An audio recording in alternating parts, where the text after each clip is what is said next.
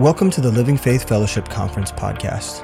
The Living Faith Fellowship is a peer network of like minded churches united under a single biblical authority and one common mission. You're about to hear a message from one of the many conferences hosted by the Living Faith Fellowship every year. We pray it's a blessing.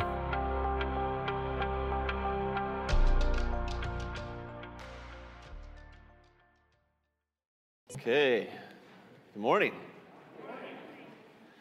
Man, it's always a joy to be back here, and uh, it's hard to explain that to maybe some of you guys who are just always here. I don't know, but um, man, it's refreshing. It's re- refreshing to see uh, some of you and, and uh, some of you guys I don't know, and you're still trying to figure out whether it's going to be refreshing for you, so which I understand. Um, well, man, I have a lot to cover this morning, and Brandon, are you going to kind of close us up at the end? And so, uh, man, wasn't that encouraging what James was was giving us this morning? Man, I'll tell you, and convicting. Uh, one of the things that I was uh, thinking on as, as he was going through his message was how Alan Shelby like it was. Uh, have you guys ever listened to Alan Shelby preach? And he has like four outlines in one. That was what James was doing, right? You know, and, and at the end, then he throws us that last curveball at the very end. I'm like, wait, what, what, what?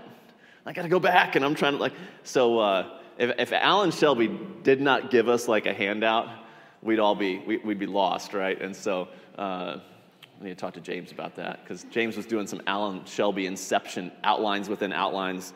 Uh, but man, that was good stuff. That was good stuff, and it was challenging. Um, what Briscoe and I are going to be doing over the next few days, uh, there's a, a, a, lot we're going to try to, to hit and, and cover. Today, um, I want to talk about what creates a healthy Bible study.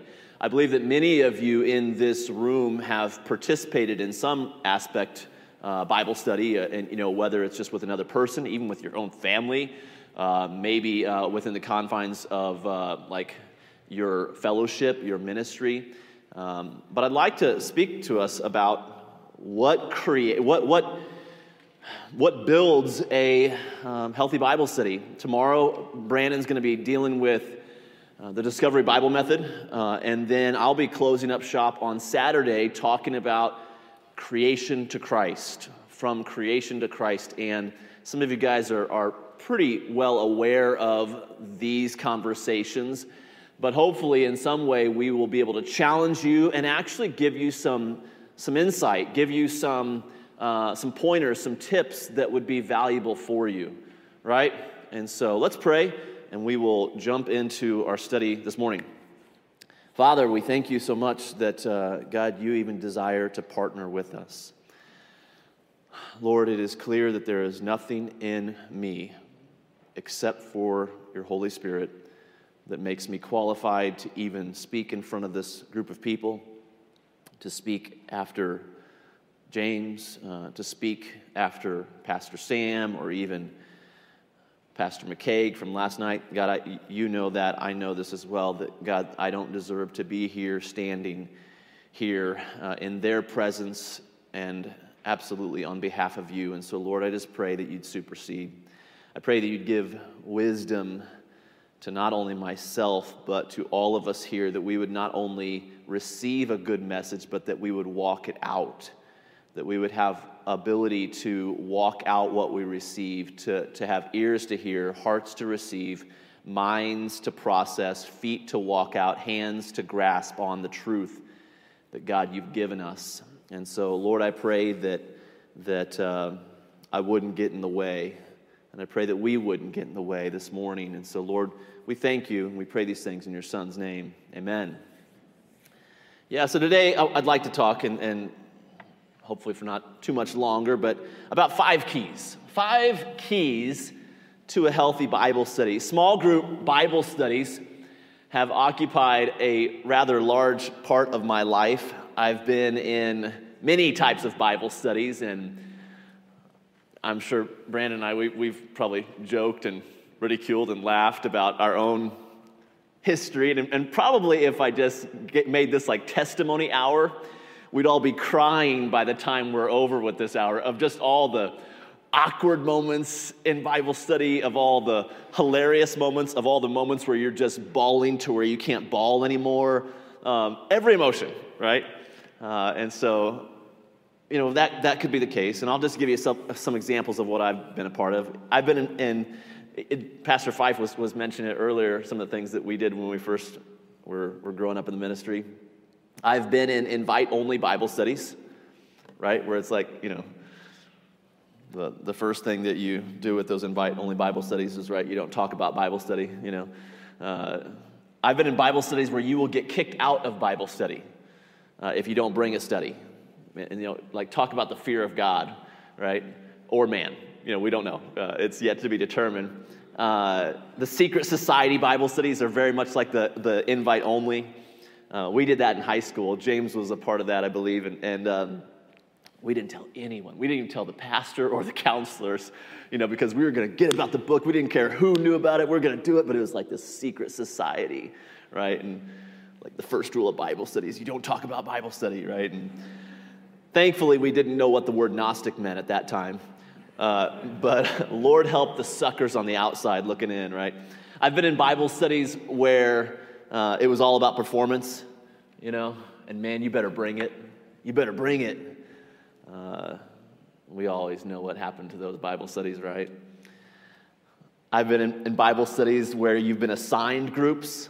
You know, the church is so desperate to have something happen, and so like, we got to do Bible studies. That's what the latest, you know, Christianity Today website thing said. And so we're going to do Bible studies, and you're going to be with this guy, and where do you live? You're with this guy. And so we were a part of an assigned Bible study at one point. I remember one time, this is when I'm actually a grown adult, so you might want to check out after a while. But uh, I remember one time going to this Bible study where I literally, I was sitting on the couch with a friend of mine, and uh, it was like, I'm, I'm like maybe 20 years old, okay? And uh, we're having cookies and, and, and milk, I think, at the end, and that comes at the end. And, uh, and like, it was a married couple, and, and uh, God bless them. They were trying to do the best they could, but you know, I'm with another 21 year old and, and uh, we're doing our Bible study, but at the end it's like, okay, now we're to have brownies and milk afterwards. And it was just, you know, we're just going like, oh. There was one point in this Bible study, and man, I'm so immature. I literally, I am not lying. I pulled a pillow over my face slowly because I didn't know if I was going to cry or laugh. I'm like, I'm in the Bible study. This is in a person's living room. So you just get ready. If you don't know me already, you realize now that I'm a very immature person. And I just, I just, just, I did. I, I was like, I can't do this. So I just put a pillow over my face in the room. There's like eight of us there. Um, so, yeah, anyway, I've led Bible studies where I critiqued everyone's message. Uh, why God didn't at this point just say, okay, well, you're done. You know, like, zip, you're done. Uh, you know, Enoch was raptured in Genesis 5.24, you know? And Enoch walked with God, and he was not, for God took him. My verse would be, and Dan critiqued people. And God was, well, he was just done, right? I mean, so many times in my life I've been a part of things where God should have just been like, bro, I, I just can't. I'm like, up into heaven, you know? Like, like, and he's like, listen, I love you. You're my son, but wow, you know? I've done that. I've been that guy, okay? You can ask Eric Phillips about these moments. Was that Dell laughing? Yes. Dell, you didn't get that time. You didn't get that time. You were, yes. Well, praise the Lord. It did you well. Anyway, I've been in the sharing is caring groups. It's literally a Christian group therapy session. After every person shares, you may have 10 minutes to study the actual Bible. Right? You're there for like two hours and everyone's talking, and then at the end it's like, well, okay, I guess we should study the Bible now, or not. Because Sister uh, Sarah man, she's bringing the goods, right? And she's just weeping and crying. And man, you know, maybe we just need to listen to Sarah. I don't know. Um, so I've been a part of the sharing is caring groups. Let's not forget the church hopping, not submitted guy who tries to hijack the night Bible study. Dale knows about this guy, um, where he gives everyone his advice, pontificating endlessly, only to never see the guy ever again at the next meeting. And so, with all that said, you know, and I'm, I'm giving you like just the, the top of, of the goofiest of experiences I've had in Bible study. With all that said, you'd think a guy like me would probably give up on Bible studies altogether. Like, yep, not worth it. This is a joke. But that's not, that's not the case. Uh, despite all the weirdness, despite all the, the, the oddities that have happened and can exist in Bible studies, studying the Bible, studying the Bible with other believers, and studying the Bible with people who don't know Jesus Christ is one of the greatest gifts you'll ever be given in your life. And so I'll take the goofballs, I'll take the idiots. I'll take the, the people who, who are, are, you know, half crazy and saying this and that. I'll take it because I'm telling you, one of the greatest gifts that we can ever have as Christians is to share God's word with someone else, with your brothers and sisters in Christ, and likewise with people that don't know the Lord. And so this is a gift from God. It's such an awesome privilege to open up the word together, to speak out, to cry out to God the Father together, to grow in love and respect of one another together, to look for ways to seek out the lost together, that we are this band of brothers, that we are this, this, this small group of people that, that, yeah, they represent maybe the larger church here, but, but more importantly, we represent the kingdom of God. Man, it's, it's such a wonderful thing to be a part of that. And man, it's great to hear Pastor Sam or it's great to hear your, your senior pastor preach on a regular basis. It's great to be a part of a ministry fellowship and hear your pastor over your fellow. Man, but there's just something, something dynamic about you, you cooking the, the meal, right? Not just, not just having bread given to you, but where you have to get in the kitchen. You have to start putting some ingredients together. And then, you know what? Sometimes when you, when you make that meal and you're like, hey guys, enjoy, everyone's like, uh, that was great you know, with the napkin. Thank you, right? Sometimes it's like that, and that's okay. And so, while I'm no expert, what I have learned is that a successful Bible study has less to do with methodology. And this is not to suggest anything against even what, what Brandon's going to talk about on, on uh, uh, Friday, or even what I'm going to talk about on Saturday. But I'll say this more than a methodology, a healthy and successful Bible study has more to do with an expectation. What is the expectation that we have when we go into Bible studies? It was two years ago. I was flying home from India, and I was with Brian Bustos, Chris Best, Alvaro Briones, and Seth Harper. Is anyone in here right now, or are they in other rooms? Seth is with us. Sorry, Seth. Um, and uh, we're, we're in a 10 hour layover in this beautiful airport. This airport is just exquisite. Mumbai Airport is one of the most beautiful airports I've ever been in.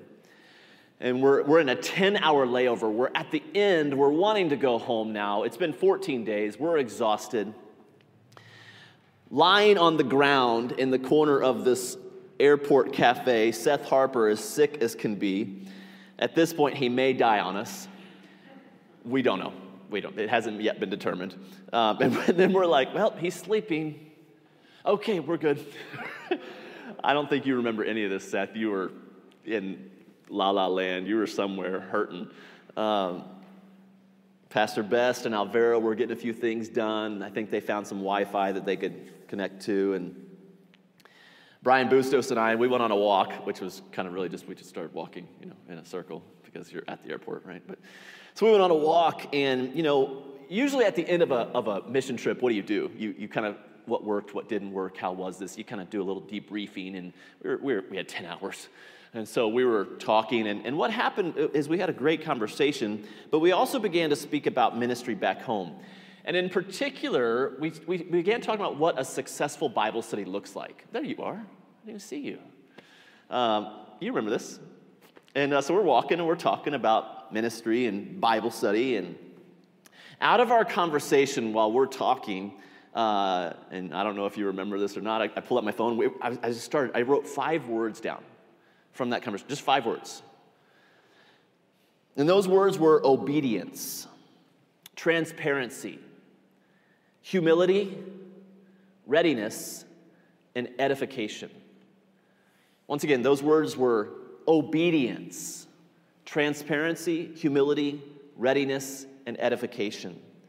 As we began flying back to Paris, I couldn't help but, man, after that conversation, my mind, as exhausted as I was, my mind just started racing. I couldn't stop thinking about this conversation about what, what a strong, healthy Bible study would be like. And I pulled out my phone again and I continued to type. And so, what I'd like to share with you today is based upon this conversation and based upon other things that have kind of mulled around in my head.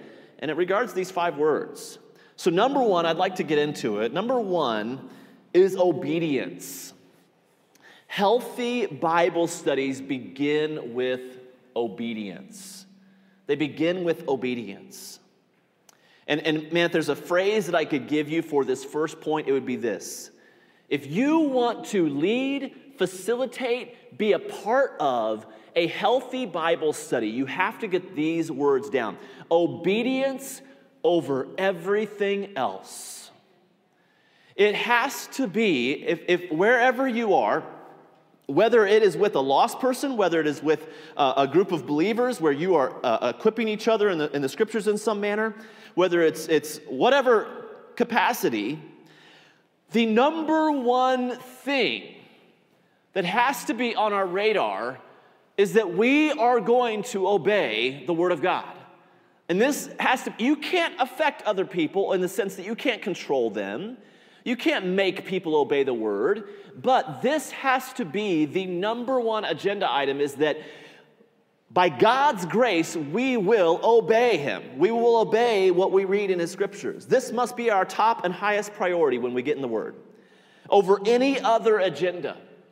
And guys, like I've said before, I've been in a lot of Bible studies that have had a lot of different agenda items, and we've been trying to accomplish a lot of things in these Bible studies. But I'll tell you this if you can please hear me now. Number one, the top of the list of everything that you're going to accomplish, it has to be that we will choose to obey the Word of God. Our obedience to the Scriptures must be the highest pronouncement. It cannot be hidden or understated. With excitement, we should always collectively, with the group, be racing to that finish. Do you guys get that? I think so often Bible studies can race to a certain finish and we can arrive there and it can be exciting and it can be fun and enjoyable, but it has nothing to do with you or me making a decision to say, I will, God. I'll obey you. We could, the race can be like eschatology. The race can be this theory. The race could be, honestly, not even the Bible. It could be a book that we're reading about the Bible. And it could be like, well, what did you think about what so and so said? And all these things. And man, that's cool and all, but here's the deal. If you want to have a healthy Bible study, if you want to have the foundation for a healthy Bible study, it must be that whatever topic we're discussing, that today we are as a group of people, or you as the facilitator, you're going to lead this in some manner, we're going to obey God. That might sound super simple, and that might sound really like just like, isn't that obvious? No, it's not obvious. Because I've been in too many Bible studies. And I've left too many Bible studies where we had a good time together and we all pontificated on all the things that we know about God, and yet nothing was resolved in our heart to where we actually chose to say, I will. I do. It says it, it's settled. And so, no, I don't believe this is common knowledge. So, with excitement, how do we, as we enter into a Bible study, which can be sometimes even tiring if we do it on a regular basis, how can we enter into a Bible study as we've spent time with God, right? And as our group has spent time with God to say, God, if there's one thing that's going to happen today, we're going to race to that end. We're going to get to that place. And that place is that we will do what His Word says. Healthy Bible studies begin with obedience. We encourage one another to continue in simple and growing obedience to the precepts as found in God's Word. So, our pursuit, and this is another one, guys, and I, I pray that you can, can hold on to this. This is still point one, but our pursuit does not begin with a fawning for knowledge nor to seek out some hidden truth. Our pursuit begins by putting on virtue. 1 Peter 5, uh, 1 5 through 7. In the scriptures, the word virtue is connected to power, to action, and high character. When I consider the actionable nature of the word virtue, I think of a person who is willing to say yes to the Lord, yes to Him, living a life that simply agrees with God and is demonstrative of His word. With, with, virtue, when virtue came out of Christ, and we see the different examples of virtue through the scriptures, what we see is, is the underlying nature of that is someone that's completely willing to be submitted to the power of God in their life. And so I think of this person who's willing to say, Yes, Lord, I'm going to agree with you, Lord. Whatever you say, God, I'm in. Your word says it, it's settled. The words and behavior of their person, of the individual here, affirm the commands of God. When God gives direction, when He gives direction to you, the virtuous person says, Yes, sir. Not the knowledgeable person. The knowledgeable person has just the, the ability to know. But the virtuous person, before they even have the understanding of the knowledge, add to your faith virtue, add to your virtue what? Knowledge. Before knowledge is even ascribed, we begin with virtue. The virtuous person says, Yes, sir. They may not have all the information. You may not know the Bible like your pastor or like your leader or like your fellowship pastor or whatever. You may not know the Bible like all these. You may not have the information, but what you do know, you're willing to obey it. I want to be a part of that Bible study. Because if you're a part of that Bible study, it will not be a small little Bible study for long. And it won't be just this Bible study where it's just Christians that get together every two weeks. It will not be that. I'm not here to speak today about the different ways in which we can bring the lost into our Bible studies. We're going to talk about that in more detail as we move along this week. But I'm telling you this if you, as a believer, choose, and guys, listen, we make this so complicated so many times. We try to come up with all these great evangelistic tools and all these things for, for how to make you better at, at evangelizing. Listen, obey God. Just obey Him. Just when, when, His Word tells you something, do it. And if you do that, guess what it's going to do? It's going to reinforce you in you a person who desires to give the gospel, to share what's been given to you. Well, this was given to me. I need to give it out, right? To others. James 1 22 through 25. But be ye doers of the word and not hearers only, deceiving your own selves. For if any man be a hearer of the word and not a doer, he is like unto a man beholding his natural face in a glass. For he beholdeth himself and goeth his way, and straightway forgetteth what manner of man he was. But whosoever looketh into the perfect law of liberty and continueth therein, I found truth, I heard truth, I obey truth right? And we continue therein, he being not a forgetful hearer, but also a doer of the work, this man shall be blessed in his deed. Oh, wow. You guys know that verse. I'm not giving you a verse that you haven't read before, but it should be a reminder. It should be a reminder.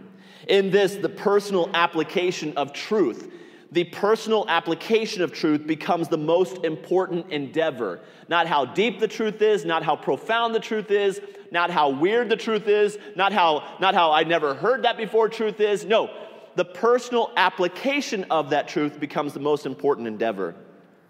And yet, what's most important, or what's, what's interesting, is that in many groups, in many groups that I've been a part of and I've participated in, we would rather chase after some deep doctrinal or prophetic understanding of a text in an attempt, hear me, to avoid personal application.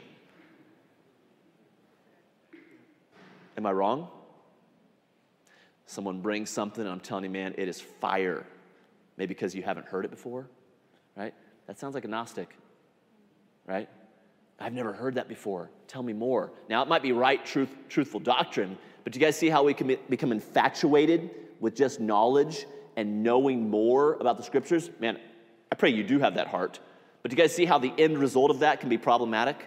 If the end result of that is knowledge or the attaining of knowledge, and someone brings a word, it might not have an effect on me, but man, it was so cool. Do you guys see how we can be kind of like enamored by that, especially when we go to churches that, that, preach the truth? Especially when you go to a church that is, is doctrinally sound and is teaching every member to be a minister and every member to be a person in the book, to where we're studying the scriptures and knowing the scriptures, it can become intoxicating. So, what we do is we value, we favor this deep doctrinal dive into the scriptures to avoid personal application.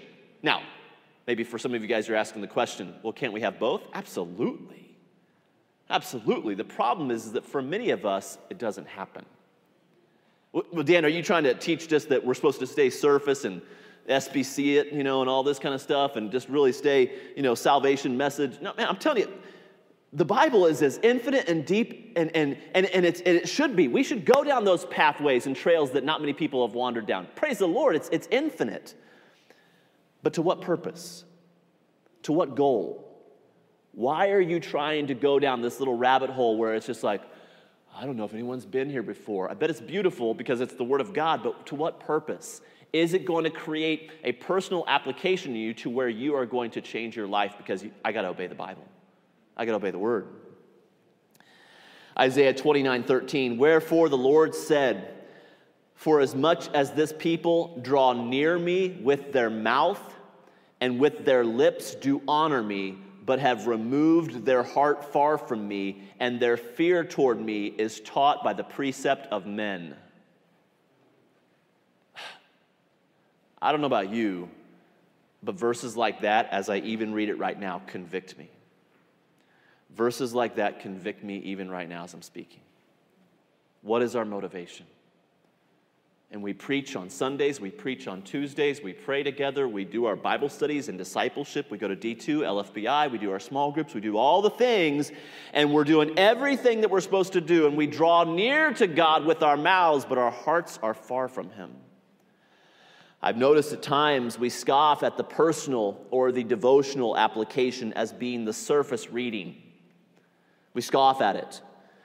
But in all actuality, if we truly and directly faced God's word, if we would face his word, we know that we would then be accountable to it. And upon this illumination, we would either be forced to change or choose to live in rebellion to his personal instruction for our lives. And so instead of us allowing God to speak to us, guys, I can't tell you how many times I read this book without a care of how God is speaking to me just because I'm supposed to read it. I'm a Christian. Aren't we supposed to read the Bible every day? And so I read the Bible, and many times I study the Bible, and many times I teach the Bible without a care. God forgive me, and people forgive me, but I'm just telling you, I'm being honest, that this is the traps that we can fall into, is that we can enter into this setting to where we are studying the Bible, and yet we're not asking God to say, Oh, God, open your word, cut me. Show me who I am. Show me what, what, what, what struggle uh, uh, that I need to overcome by your grace, by your person. And so we avoid that, that personal devotional application because, man, if I'm going to give Brandon something, he already knows this. I got to give him something good that he hasn't heard before. Do you guys see how problematic that is? Because here, what, I, what I'm really trying to do is I'm trying to impress Brandon. I want to impress Larry. I want Sam to think that, man, he made a right choice in making me a pastor, right? I want to impress someone. Right? Isn't that, isn't that crazy, though? When, when, when, we, when we say it, we go, oh, that sounds really bad. It is bad. And so we avoid personal application, or because, well, that's just, man, Dell, can't, can't we bring something deeper? Let's go further. Let's go deeper. Let's really make it. And it's like, well, Dell, what, what are you dealing with now? What am I dealing with now? Man, how do we, me and Dell were in the same small group for, for a while, and we had, we had precious time together. But I'll tell you this there were seasons where we we would just geek out, but then there's also seasons where I was like, God is just pounding you. And those were the ones that, that God used in our lives and changed people's lives.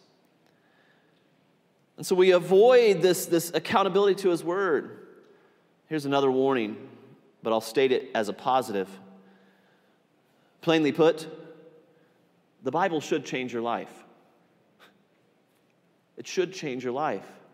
But it's a warning. It's, it's, listen, it's not complicated though. Here's the thing I found that sometimes we use jargon like that too regularly. You know what I mean? We use like Christian jargon that we just use over and over again, and then it's impossible to keep up with that. Every two weeks or every Sunday that you come to church, the Bible should change your life. God should change your life. Is that a true statement? Of course. And we, when we use words like that, and, and yet what happens is the opposite result is met. In that instead of seeing slow, gradual growth, consistent, obedient change in the life of the believer, the Bible student retreats to academia because constant change every two weeks seems impossible or too daunting. And so you say, well, obedience is the number one thing, and the Bible should change your life. God should change your life. And yet, I don't know about you, but, but if you think about it in the context by which I think many of us think about that, isn't that exhausting? Every two weeks, go to Bible study. The Bible better change your life. And what I think most people think about is like, I'm going this way, and it's like, okay, we got to do something else.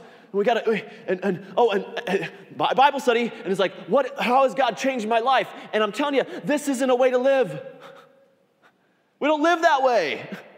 And so when we say the Bible should change your life, it's not that, and sometimes we do need radical change, okay? Sometimes God is saying, stop now. You are in sin, turn around, repent now. There needs to be radical change today. And I'll tell you, God will say that. But as you accept that, as you submit to that, and as you walk in that, as you obey that, I'm telling you this that the next two weeks might not be stop that now. It might be keep going, keep going, keep walking. Do you guys see the problem with, with the, the whole mantra that we use of like, change. God wants to change your life. And we use it in kind of like this, this preacher voice to where, you know, you better be crying at the altar. Sometimes God needs to do that in your life. Then there's other times where it's just like, keep walking, keep obeying, keep that book in your life, keep it open, keep allowing Him to speak to you, keep walking in that, change, keep changing, keep sharpening, keep being molded. You guys with me? And so, what sometimes I think what, because we're afraid of constant change, of constant pruning, because I think we have a wrong idea about it, that it's always this radical fireworks explosion. Okay, sometimes yes, other times no. Other times it's, hey, let's keep walking, let's keep obeying. What did you learn this time? Will you obey that? Did you learn this today? How about you obey that? I will, God. I will. What did you learn this week? Well, God, I learned this. Will you obey me? Yes, I will, God. I'll obey you. Do you guys see where we're going with this?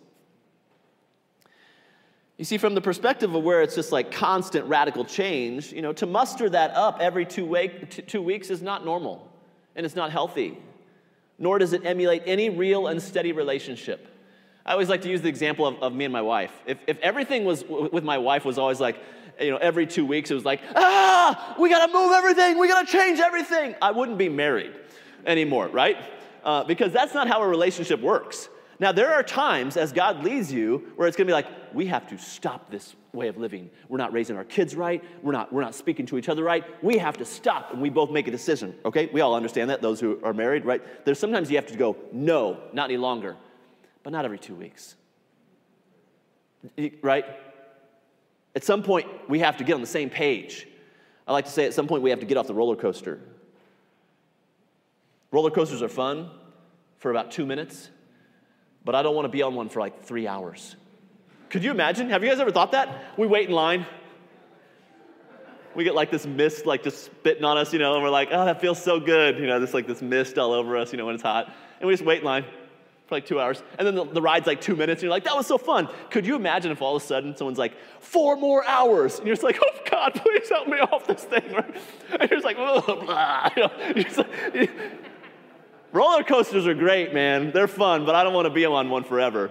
I'll tell you what, if my, if my marriage was a roller coaster, oh Lord, you know, even so, come quickly, Lord Jesus, right? It's not though, because we're on the same page, because both of us have chosen to do what? Obey Him to obey God. So, the Bible study leaders, you must model what healthy obedience to the Word of God is, and likewise what it's not. Biblical change is possible, and yes, at times it is required that people make life altering decisions. But at some point, we've got to get off the roller coaster. I believe simple daily and incremental change and obedience is possible in a Bible study, and a Bible study can help to accomplish this. What we're looking for is a willingness to apply what we've learned from the Bible directly to our lives. That's it, nothing more. Don't make it more sensational. Don't try to make it some, you know, Hollywood movie. What did the Bible say? Are you going to obey it? This is what, this is what God showed me in His Word. Now you have a choice. Don't worry about all the other things that you don't understand right now. Just simply obey what God gave you, how He has revealed to you His Word, one step at a time. Number two, number two, transparency. Transparency. Healthy Bible studies will, be, will bring transparency. So much of our Christian walk, especially with others, is lived on the surface. Most of us are afraid to open up to others, to let others in. And so we not only keep others out, but we keep God out as well. Psalm 139 23, it says, Search me, O God, and know my heart. Try me and know my thoughts. Our Bible studies become when we don't allow ourselves to be transparent. And please hang with me, guys. Uh, I think some of you guys are already like, oh, he's getting all feelings based and all this. And I don't know, man. You know, I had you with obedience, but now I don't know. Just hang with me for a second, okay?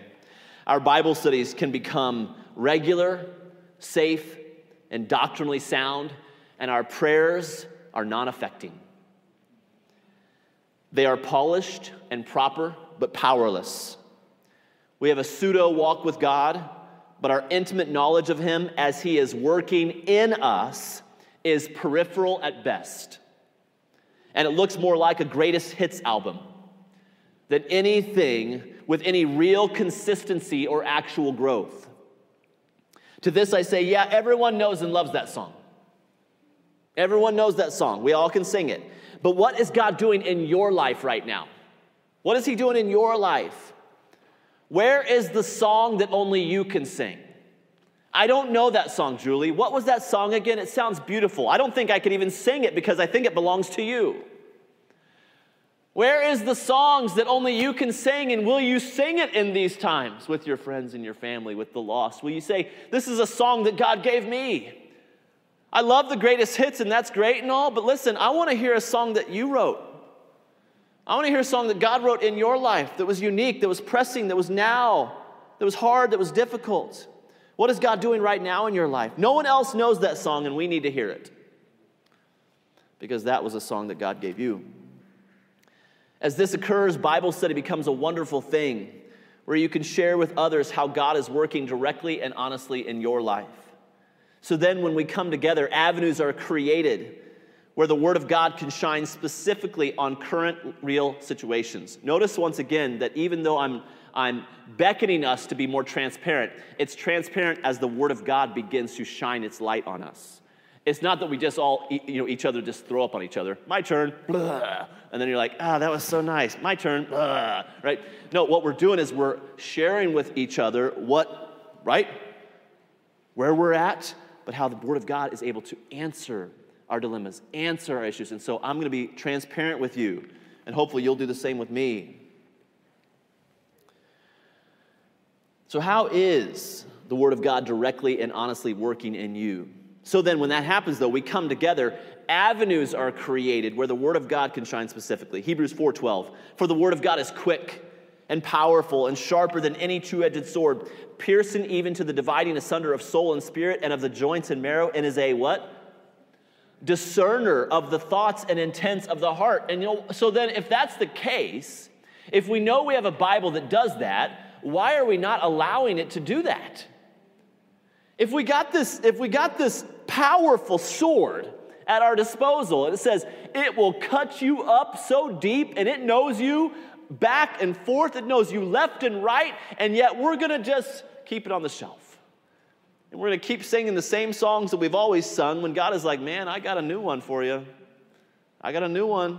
It's for you too. We're like, I'm good. I'm good. I like the, I like the oldies. And everyone does, don't we? To this end, the Bible actually, though, becomes noticeably effective. I'm hearing Brandon, and he's sharing, he's, he's bearing his heart, right, to me, and he's showing me this is what the Word of God is telling me. And I'm hearing a real life situation. I'm hearing a real life example of what he's struggling with, how God is working, and how the Bible is answering it. And I'm going, this is real.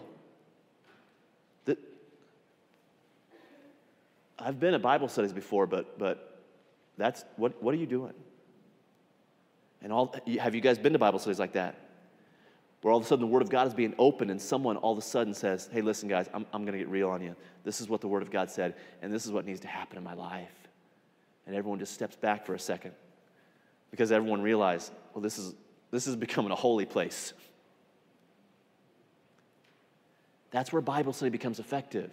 That's where it becomes to change us to the saved and the lost. When this occurs, the scriptures become more than simply a rule book, they become life giving. In Bible studies like these, where transparency is promoted, the, the group mutually sees how God and His Word can impact a life for real, not just in principle. And this becomes noticeably powerful, and everyone understands who is present. Did you guys catch that? I think so much of, of what we try to do, especially at churches like ours, we, we try to preach biblical principles, right? We're not going to try to try to teach policies that aren't found in the scriptures. We're going to, we're going to teach from a biblical principle mindset. But sometimes when we get principle based, we can become philosophically based too, which is distant from a real thing that is happening in us, in our lives. Hope that made sense. And yet I say all these things, but here's one more thing I want to say. It's very important to know, though, that even though, okay, number one, obedience, and I think that was pretty clear. Transparency, it's like, okay, I keep going. What, what, I'm understanding what you're saying. I understand why we need that. Here, here's a little bit of a, a warning at the end. It is still, yet, very important to know that vulnerability is not the goal. You need to know that. Number, the way that we can have a healthy Bible study, right? We've already talked about obedience. Secondly, we talked about being transparent with one another, being a transparent leader, being a transparent participant, being transparent with one another. But vulnerability is not the goal. It is not the goal. It is simply one of the vehicles that brings us closer to the goal. I believe many times we can think, wow, what a terrific Bible study, because there was an emotional response. People were crying, everyone was crying, all these things were happening but this is an error on our behalf. To assume that a certain bit of an emotional response or emotionalism is the destination, to assume that is an error. Emotionalism does not have the capacity to fix anything on its own, and it should not be left alone as a guide. Agency is required upon that emotional response. God gave you those, right? And when God begins to, to to prick your heart and to pierce it. And when you begin to respond in that manner, that is something that God gave you. But here's the thing it can't stop there. It can't just stop with the crying. It can't just stop with the tears. It can't just stop with the weeping. It can't, it, that's not where it can end. That place where you're at cannot be the goal. It cannot be. And I'm telling you, I have been in Bible studies and I've, I've been victim of it myself where I leave and I'm like, that was a great Bible study. And you know what? In a month, Nothing changed. Nothing changed. Everyone was transparent, everyone was, was vulnerable with one another, but we realized, or we, we, we failed to realize, that vulnerability is not the goal. Guys, and it happens with guys just like it does with girls.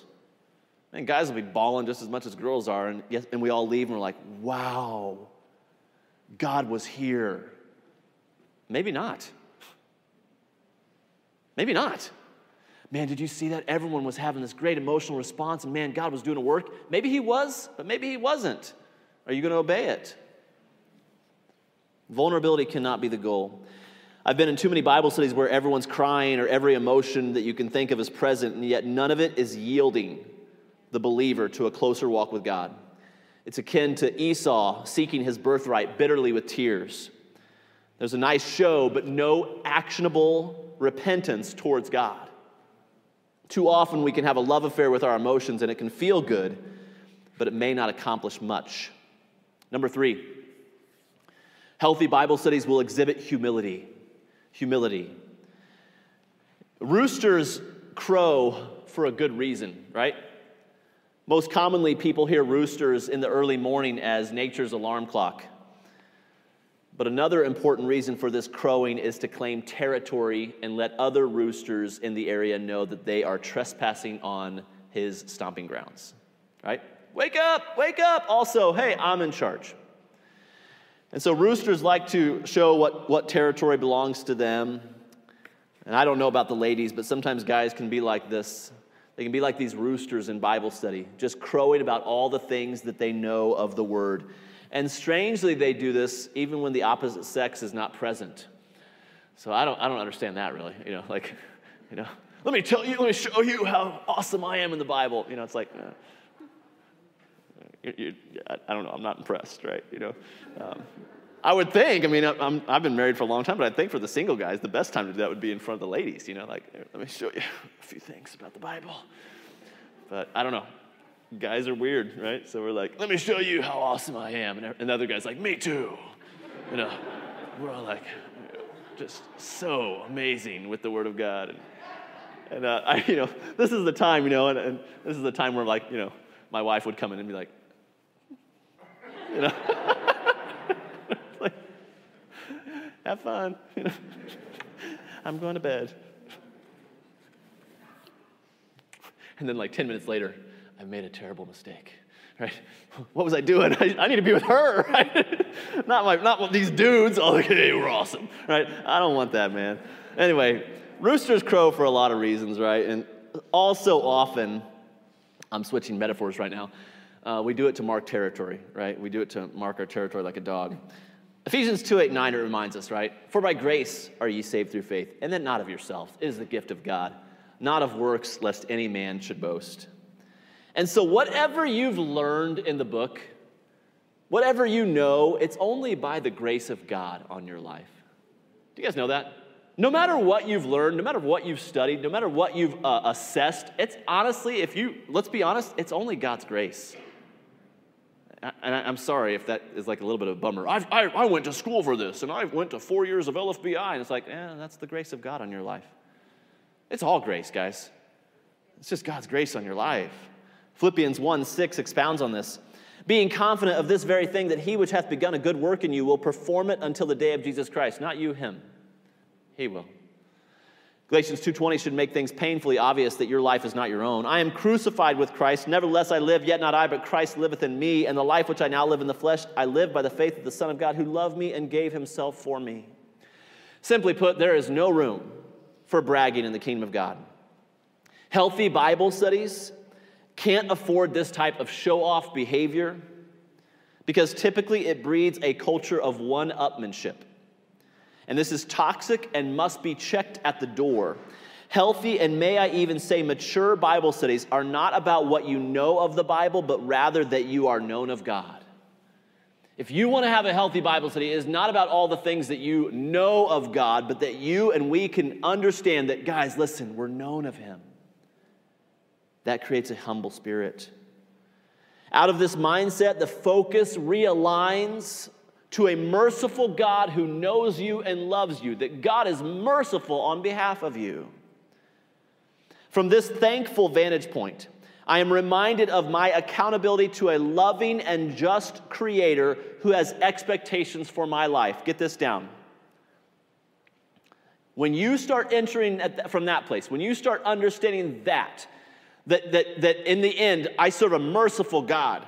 Now, knowing a bunch of stuff in front of an all knowing God doesn't sound that impressive, does it? Like, let me tell you all the things I know about the Bible. Let me talk about dispensationalism. And I have such an understanding of the beasts and, you know, the beasts of the sea and the beasts of the earth. And, and I'm going to show you, like, the, the woes and, and, you know, the vials. And I'm going to tell you all these things about Revelation. And you're going to be so impressed. Now, when you really have a right context as to who God is and who you are, now knowing a bunch of stuff in the presence of an all knowing God doesn't sound that impressive, does it? But humbling myself with what I do know is of the greatest concern.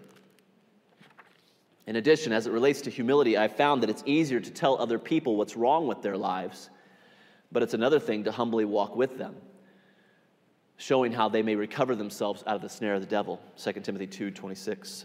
It's easier to be a critic in Bible study. It's easy to point out afterwards, and we text our friends afterwards when so and so shows up and we talk about all the problems that they have. It's easier to do those things. It's easier to point out, as the perfect spectator, all the flaws of everyone around you. Like the fan who's never played the game, but is soundly available for every critique. The judging Bible study or church member does little to affect change and a lot to disrupt unity. The person who is only willing to show up to Bible study just to judge others, just to be a critic, who's critical of everyone in their presence, you're going to do little to affect godly change, but you'll do a lot to disrupt the unity. Speaking of the critic, in the flesh, it is strangely satisfying to see other people fall. Am I, am I the only one? It is strangely satisfying to see other people fall. All along, we say, I knew it, I knew it, or I saw this coming a mile away. To this, I want to say this.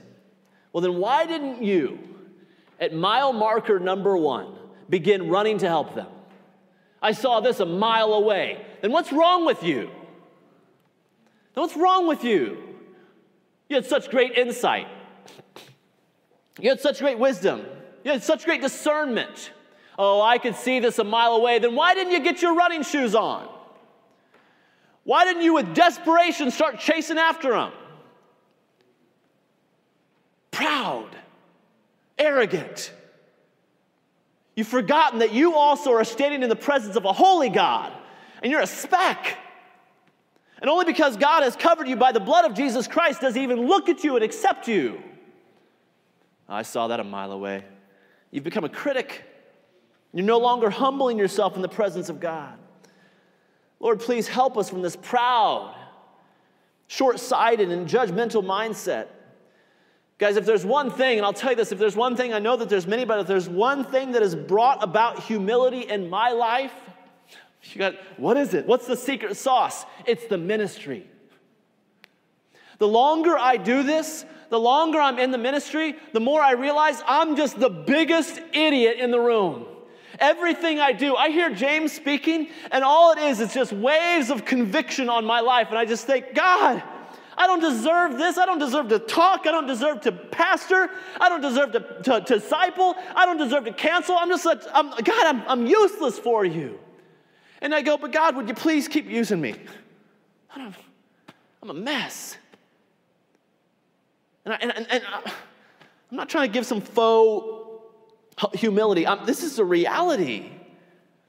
We got to get out of this judgmental mindset. We got to get out of this, this, this, this, this way of living. And I'll tell you this the people who have been in the ministry the longest, if they're doing it right, find themselves to be the most humble. And you know the people I'm talking about. Because I'm telling you what, the ministry, it'll beat the life out of you if you do it right. And you'll just be a dead person walking because God has given you the strength to continue walking. The ministry of done right will beat the, will, beat the life. Out of us. I was going to say something else. Will beat the life out of you, right? It'll beat it all out of you. There'll be nothing left of you, and God will say, "Now I can use you," and you're just you're just completely spent. And God says, "Well, man, I could use that. You have no power of your own. God, I got nothing. I'm an idiot. What am I supposed to do?" He goes, "So you have no confidence in your flesh? God, you know me. Look at me. I can't speak. I can't teach. I don't have discernment. I can't counsel. You saw what happened last week. You saw what I did to this person when I counseled this person or this marriage. God, I'm, I'm an absolute idiot. And he goes, Well, I could use that. I could use you. I'm not talking about some faux humility. I'm talking about like where God is getting in your life and He's showing you, like, you can't do it. So stop being a critic. Stop judging others. Get involved in the ministry. See how hard it is. The reason why humility comes from the ministry is you realize over and over again is that you can't do it. I can't do it. No matter how hard I try, I can't do it. I'm always brought, back to the place where I realize I need the Lord. I'm incapable of, my, of, of doing it on my own. Thus, being a doer of the word brings humility, not because of my doing, but in the place of that doing, I see my inability. I, I just can't do it. I see my inability, and I am reminded once again that I need the Lord. In this place, I've got no time to be a critic. Isn't that right? Isn't it right when you just get so. Now, we can be critics. I know I'm, we've talked a lot about being a critic. we really haven't. We have. No, but man, there's, been conversations that Brandon and I have had, and we've definitely been, it's just been like, blah, blah, blah, this is dumb and not, you know. And you know what? When we're in the ministry, we don't have time for that. Man, life's hard, isn't it? Sometimes life's hard, and it's like, we got to keep going. Love you, brother. I'm praying for you. I got this. And you're like, I know, me too. Pray for me. Right? I'm too busy for that junk. The ministry's got too much. I don't have time to be a critic. Man, there's too much stuff going on. Let's just get after it. So all I know is that I need to be submitted to the Word of God and active in His work. Deuteronomy 31 uh, 14. Uh, but the Word is very nigh unto thee, in thy mouth and in thy heart. What? That thou mayest do it. H- how can you do it? By having the Word of God present in your life. 1 Chronicles 28 20. And David said to Solomon his son, Be strong and of good courage and do it. Fear not, nor be dismayed, for the Lord God, even my God, will be with thee. He will not fail thee, nor forsake thee until thou hast finished all the work for the service of the house of the Lord. The last thing I'd like to say about humility, especially as it relates to our personal time in the Word or our time together in Bible study, is found in 1 Samuel 3:19. And Samuel is said to have let none of God's word fall to the ground. This is a critical step to having a healthy small group or healthy personal Bible study. When we let the words of God fall to the ground, it shows a lack of care for their significance. Likewise, when every word is measured and found to be priceless, we're placing ourselves in the wonderful place of humility and majesty. I find myself, when I, when I hold God's word to a high degree, I find myself having to place myself in a place of humility, but I'm in yet in the presence of majesty. I'm in the presence of God's glorified book. Number four, healthy Bible studies require a readiness of mind. Acts 17 11. These were more noble than those in Thessalonica, in that they received the word with all readiness of mind and searched the scriptures daily whether those things were so. A readiness of mind is a willing mind. And would to God we would be we would be individuals, we would have individuals in our Bible studies that possessed this character. Believers who are willing to participate, willing to dive in. People that are the lost, willing to dive in, willing to participate, willing to embrace the scriptures willing to challenge their brothers and sisters in the Lord, willing to fight for what they believe in, and willing to warn others of things unprofitable and harmful to the body. Do you guys follow that? We've talked about obedience. We've talked about transparency. We've talked about humility. All of those things seem, seem uh, uh, uh, uh very obvious, but, but there's another part. You need someone, and you need people that are ready, that are willing, that have a readiness of heart and mind to be a part of the scriptures. And guys, that's something you can pray for. God, make us prepared, make us ready to hear your word. This readiness of mind is a mind of preparation and execution. In this instance, those who attend are not looking to be spectators. The Bible study is not just intended to have a bunch of spectators, but it's full of people who are eagerly hoping to enter the fray. And as leaders, you want to engage people at every level they have ability.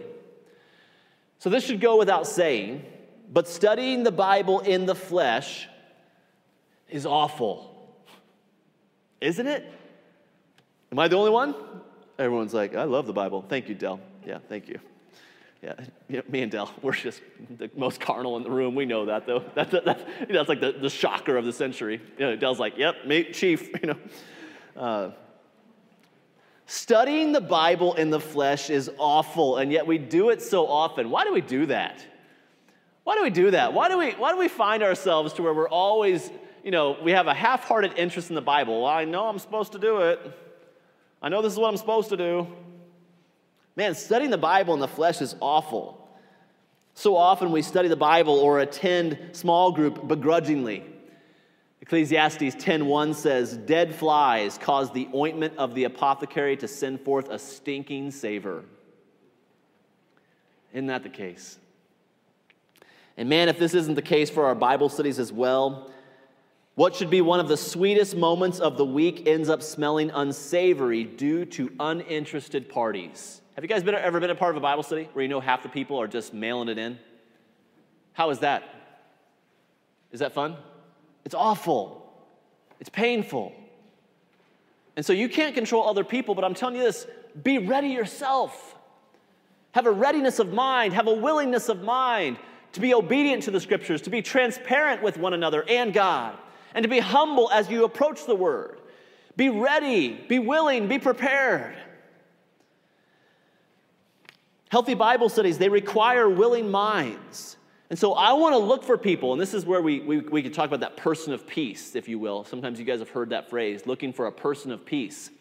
When I'm, when I'm wanting to start a Bible study with, with someone, you know what I'm actually looking for? Is a willing person. Sometimes we're, we, are taught, and man, I know, I know with, with Briscoe, with, with Kaya, man, you're motivating, and, and, and people will all of a sudden go, okay, uh, you know, they'll jump through windows for it, man. And, and, you know, that's what pastors should be equipping people to do and challenging people to do. yet sometimes we get so discouraged because we keep searching for people and, and no one even cares, right? And man, I'd say be praying for people who want to care. Be praying for people who are, who are lost as can be, but they're going, man, your life's different. It's not me, but I can show you what the Word of God says. Really? Yeah? Man, I'd be willing to go to the coffee shop with you. You come to my house, whatever. We, man, I'd love to study the Bible with you. If you're interested, I'd love that. We, we chase closed doors all the time. Look for willing, interested people. Look for people like Ezra, who was called a ready scribe, who is always ready to write down the words of God. Number five, number five. Healthy Bible studies are edifying. Now, I have a lot to cover here. I have three more pages, and I'm not going to get to all that. The word edify means to build up. One can think of the word edifice as well, which refers to a building. The word edify and all of its derivatives does not show up in the Old Testament. It does not show up in the Gospels either.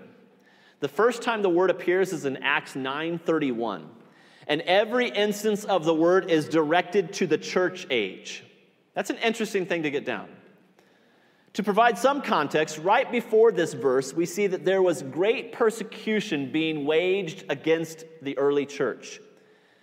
But in Acts 9:31 it says that following this time of great trial, that then had the churches rest throughout all Judea and Galilee and Samaria and were edified and walking in the fear of the Lord and in the comfort of the Holy Ghost and were multiplied. What we see from this verse is that their ability to rest from the persecution gave them space to be edified. The space and time of reprieve, which is what a Bible study should be able to do and what it should be able to provide for others, made it possible for them to be built up. So, what does this mean? It means that those times of rest from trial and problem are necessary for you to be edified and built up in the Lord. People are going through real problems. Does your Bible study provide rest? People are going through real issues. Does your Bible study provide rest for those who are weary? The next passage where we find the word edify is found in Romans 14 19. Let us therefore follow after the things which make for peace and things wherewith one may edify another. Okay, what's the point again? It's simply this I can only be a person of edification when I stop focusing on myself and I begin to seek the welfare of others. As I submit to this passage, I become more interested in building others up than myself. Healthy Bible studies will breed a culture of edification. What does that look like? Stop thinking about yourself. Stop it. And start thinking about how you can build others up. In Romans 14, we find the context. It's all about eating meat that was served unto idols. There were some who had just accepted Christ as their Savior, and they couldn't justify eating meat that was served unto idols. While more mature believers knew that the idol was simply a carved piece of wood or stone, so they didn't have a problem buying what possibly could have been the cheaper meat. Romans 14, 20 through 23. For meat destroy not the work of God, all things indeed are pure, but it is evil for what man who eateth with offense. It is good neither to eat flesh, nor to drink wine, nor anything whereby thy brother stumbleth, or is offended, or is made weak. Hast thou faith? Have it to thyself before God. Happy is he that condemneth not himself in the thing which he alloweth. And he that doubteth is damned if he eat, because he eateth not of faith, for whatsoever is not of faith is sin. Now, if you weren't paying attention, you may have missed it. To be clear, edification is about seeking how to build someone else up. But it's not only that, edification is strongly tied to faith. In 1 Corinthians 10 23, we again see the word edify. And I'm trying to go as quickly as I can to give Brandon the time he needs, and I'm sorry, Brandon. Once again, it is regarding food served unto idols. In this passage, Paul is telling the church that true edification happens when we seek to build up others and not ourselves, choosing not to offend others as well. Why? Because this could shake up their foundation. But what is that foundation? And what are we building upon? You see, edification could not simply be the building up of ourselves or even of others. And I hope, I know I'm going fast, but I hope you are catching this. Edification cannot be just simply the building up of ourselves or even of others. Edification is about the building up of our faith. It's not about me getting stronger.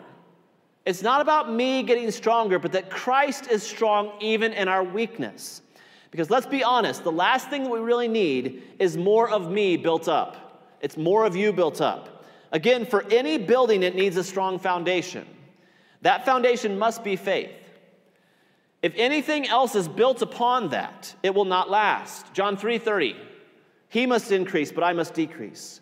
So then the purpose of edification is quite specific to our faith being built up. And when someone says, "Man, you really edified me, brother," what that means biblically is not you comforted me or that I was necessarily encouraged, but in reality that in edifying me, you built my faith in what the Lord has done. To prove this point, 1 Thessalonians 5:11 says, Wherefore, comfort yourselves together and edify one another. Notice that those are two different words in the same verse. Comfort and edify are two different things. In this passage, Paul is speaking of the coming day of the Lord, preparing them for what was to come. So, how is this passage a message of edification? Because even in the warning, our faith in God is enlarged. Not our personal faithfulness or our own growing spiritual ability, but our faith in what God will accomplish according to His Word. Healthy Bible studies will encourage edification. I'm not building you up, Jake. It's not how great you can be. It's that as we are edified, what happens? The Word of God becomes increased. Our faith in God's Word is built up. We are edified, not because now I'm stronger. Man, Lord knows we don't need more of me. What, what we need as weak Christians is more of the book. And so, what edifies me is when someone brings the book and I'm going, What? Wow, that's God's word. That edifies me. That builds me up because my faith is being built up in the word of God. So, what's the point? Especially as it relates to small group Bible studies. Edification is a different function than exhortation and comfort. It has a different role, and we must be acquainted with it if we are going to have healthy, mature Bible studies. So then, as we study the Word of God together, we should not only be comforting those who are hurting, but also edifying them, building them up in the faith that God is enough. I have more passages, guys, but man, we don't have time today because I'm, I'm already robbing from, from Brandon what he wants to say for the, as we close. We got some questions though. We have some closing questions, and I just want to I want to read those real fast. This is number one. Will you obey and encourage others to obey the specific instruction of God's word today? That's question number one. Will you obey God? And will you encourage others to obey the Lord? Number two, will you be open and transparent with God and others so the Word of God can be directly and specifically applied to their life and their circumstances. Number three, will you humbly approach God's Word, not as a critic, but in submission and esteem others as better than yourself? Number four, will you have a willing mind to be a participant in your Bible study, not coming to the Word of God or your study in a begrudging manner? But with hope and optimism regarding the promises and people of God. And then lastly, number five, will you choose to edify the body of Christ with the word of God so their faith in God is increased? I know I was flying past point number five. And I pray that you guys understand this, and maybe you just need to do the study yourself. Study out the word edify, study out the word edification. It has less to do with you being built up, more of you and more of your faith being built up, but more about where you are placing your faith. I am edified when God's word is increased in my life. And that's what a Bible study can do. As we study the Word of God properly, it doesn't put more confidence in another person. It, it gives me the ability to have more confidence in the Word of God. When that happens, I'm edified. And so are you. Brandon, take over.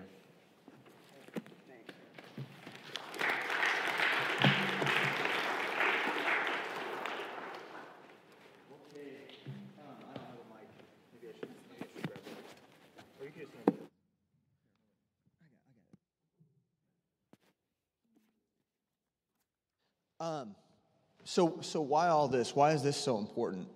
Because um, we're going to be talking about how to do Bible study evangelism, right? And so far, we haven't really talked a whole lot about evangelism, right? We've been talking about, you know, what makes for a good Bible study. Um, so, so why all this? Because the character, uh, if the character of the Bible study is wrong, if the, if the character qualities that we need in a Bible study uh, aren't there, then how could the lost possibly experience the love of Christ? It's really simple. It's like if the, so if the, the culture and the environment of your Bible study and your philosophical approach to Bible study is low or it's wrong, then how can people come into the environment of that Bible study and actually see Christ beyond, I don't know, all of your fleshy, fleshly tendencies? You know, all your old school, independent Baptist, you know, quirks, your, your pride, your arrogance, your, your pompous attitude towards God's word, or your inability to apply what you're talking about to your own life. People see this, right? People, the lost will see this. They'll see it all over you. And they'll come in and it'll be an affront to what God wants to do in their life. And so, what we're talking about is creating uh, Bible studies that have pr- proper character so that when people enter in, when the lost enter into them, they can very clearly see that God is at work. Does that make sense?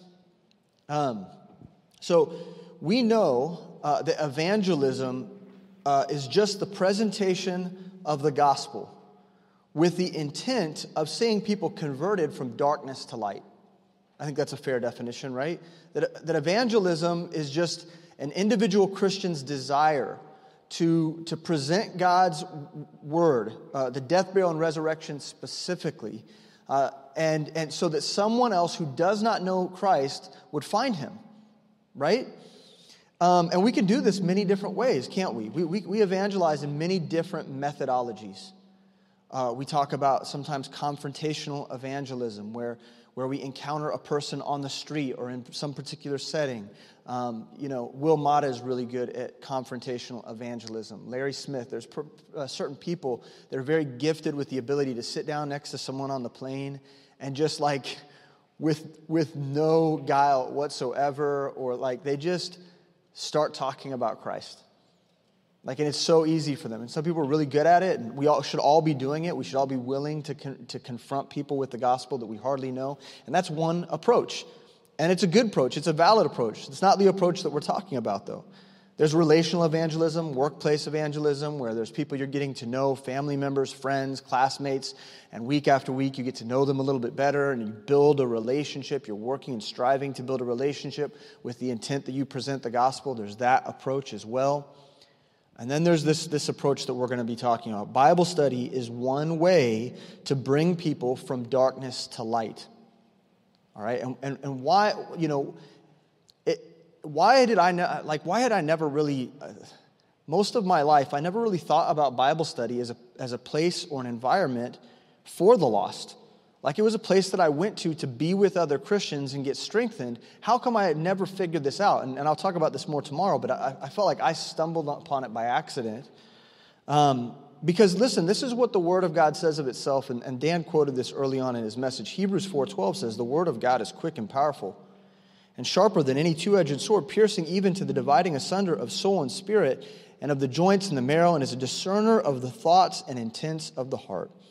Neither is there any creature that is not manifest in his sight, but all things are naked and open unto the eyes of him with whom we have to do. So, in other words, um, you know, I might have theoretically always thought as, an, as I was evangelizing that I was using God's word to do it. I, I, should know Romans road and I should be prepared at any given moment to be able to open the Bible and, and, to, and to explain why Jesus Christ is the answer for any person's life. I should be able to do that. But it makes so much more sense that I would invite the lost into a relationship built around the Word of God so that it could do its exacting work day by day, week by week, until that person is converted. I always really liked this saying, okay? And it makes so much sense to me. It's so pragmatic. But you keep people the way that you win them. Right? You keep people the way that you win them. In other words, do you want to win people who are going to be obsessed with God's Word? Do you want to win people that are, from the very beginning, they recognize that the authority is God's word, nothing else? They're not tied to you as like as the authority, they're tied to the book as the authority. Right? Do you want to win those types of people? Because in confrontational evangelism, as good as it is, every time you share the gospel with someone, you pose the risk of losing track of that person as easily as you received them in the first place. Every time you meet that guy on the plane and share the gospel with him, you, have the, you pose the p- potential of losing track of that person. Just as quickly as they entered into their, your life, they, they, they walk away from your life just as easy. It's kind of transient that way. The relationship is precarious, and so the potential for discipleship is also precarious. But see, entering into a Bible study relationship with the lost person establishes a relational obligation that promotes a more sure possibility of future discipleship. Because you've already basically started discipleship to begin with. You're sitting down with someone who does not know who Christ is, and, and as you open God's word, bit by bit they're getting it, and then they become obsessed, addicted to what it says. They, they recognize that it's the authority. And so when they come to, to, to, a moment of conversion and they make a decision and they profess Christ and they ask for forgiveness, well, the, the tendency of their life is just going to be to keep going. Because this is the way of salvation, but it's also the way of sanctification, and it's also the way of becoming a servant of Jesus Christ. It's the study of God's word. This is the way, right? And so so if, if we're using God's word and we're using Bible study as a tool to evangelize, man, we're going to be, they're going to want that as they move forward in faith. And that's what we want in our disciples to begin with. Okay, so, so in closing, this is, you know, Dan did a great job of sharing with us what the heart, right, what the character of Bible study should be. Okay? Now, tomorrow we're going to talk about the construct of a Bible study. And what I mean by that is the, the method, right? The method or the structure specifically, uh, and the formation of that structure to let God's word convince the lost in and of itself. Let, let God's word be on display. Let his voice do, do, the, do all the talking and all of the convincing, stepping out of the way, finding a structure and an approach to Bible study that puts God's word on display, puts his voice on display, and lets him do all of the convincing so when they're done, they're not, they're not saying to themselves, well, Dan didn't quite convince me tonight. Right? They've got to put all of the onus on, on God's word, and they have to tell themselves, well, either God's word is convincing or it's not. They've got to own that. And so we're going to talk about a structure, a construct for Bible study that really promotes and allows God's word, even for the lost, to be understood and clear, and that they have to make decisions based around that. And then the third, the third lesson, the creation to Christ, uh, Christ portion, is going to be the curriculum. And what we're going to do is we're going to present to you a curriculum, uh, and you can, you, can, you can use it alongside the methodology, alongside Discovery Bible Method, or not, right? Uh, but the creation to Christ approach is a curriculum for walking someone through the narrative of Scripture that, that begins with Genesis and brings a person uh, to, to the Gospels, and they have to confront the whole of the Bible and, let, and again, let it as a tool convince them of whether or not Jesus is who he says he is. Who he said he was in Genesis, as a matter of fact. And so, just by way of testimony, we had a young man come to Christ. uh, he sat down with someone to do, to do creation to Christ, and he accepted Christ in the, in the first two verses of Genesis. Like it made sense, just like this. It made sense. Okay, wow, that's great. Obviously, that's what we'd always want that. But we, we got another guy in our ministry that, that sat down and did it dis, dis, through a Discovery Bible study scenario. They were doing creation of Christ, and it took him six months. I'm not mad about that either, right? And uh, you're going you're gonna keep them the way that you win them. And so we want to put God's word at the forefront of what we're doing, and we're going to show you how to do that over the next two sessions. Is that cool? I know you guys are wore out and probably hungry. Dan, thank you uh, for sharing today. Um, powerful. Uh, we should all be considering that. And uh, let's, let's go ahead and pray, and we'll dismiss, and that'll give you guys a little bit of time before they start serving lunch. Thanks for being in here with us. Um, I know some of you in here have actually probably heard some of this stuff before, um, and, and, some maybe it's not quite clicked, and hopefully it will over the next day or two. It'll start clicking for you. Um, others of you, man, I, I want to say this. If I, I, as I look around the room, I'm trying to assess the type of people that are in here. There's a lot of people in this room that already have Bible studies uh, or desire to have Bible studies that are more evangelical than what they currently are. And I do believe, and, and hopefully through my own testimony, I can share with you, I do believe that what we're about to show you over the next two days is a, is a philosophy and approach to opening God's Word that you, it makes it so easy for the lost to discover Jesus. And um, man, I, who wouldn't want a Bible study that's just half of the group is just lost people just coming to see the glory of who Jesus Christ is? I mean, who doesn't want that, right? And, uh, and so that's what we're hoping to promote um, this week. Cool? Dear Heavenly Father, Lord, we love you and we thank you for the privilege of, of talking about this. Um, your book is, it just deserves to be studied. And so we can, I mean, we could talk about that all day. Your, what you wrote us, what you inspired, uh, it deserves to be considered and looked at. Uh, in the context of the Christian life, Lord, we should be we should be pouring God's word into one another. Bible study should be sharpening and accountable and uh, applicable and powerful, and, and, and we want to do that, but not to the neglect of also sharing the beauty of your word with the lost, which so often it's like an, I think it's an either or proposition. And, and I, think we, I think we can have both. I think we can have uh, this, this accountability among the believers, but also an opportunity to invite the lost in, and so that they might know you, so they might discover you. We desire that. And so, Lord, teach us how to do that and do that, that better. Uh, Lord, we do want to win the lost. It is it, the Great Commission requires us to go and to tell the lost about who you are. And Lord, I pray that we would be um, we wouldn't be so rigid that we can't learn new ways of, of, of sharing the truth of who you are with others. So help us with that. Provoke us.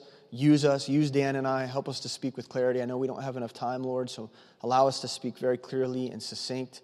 Uh, and Lord, allow every person in this room to be better for what we've, we've done this week. We love you, and in Jesus' name, we ask that you bless our meal. Amen. Love you guys. Thanks. We hope this message was a blessing to you. If you're interested in learning more about the Living Faith Fellowship, visit lffellowship.com. God bless.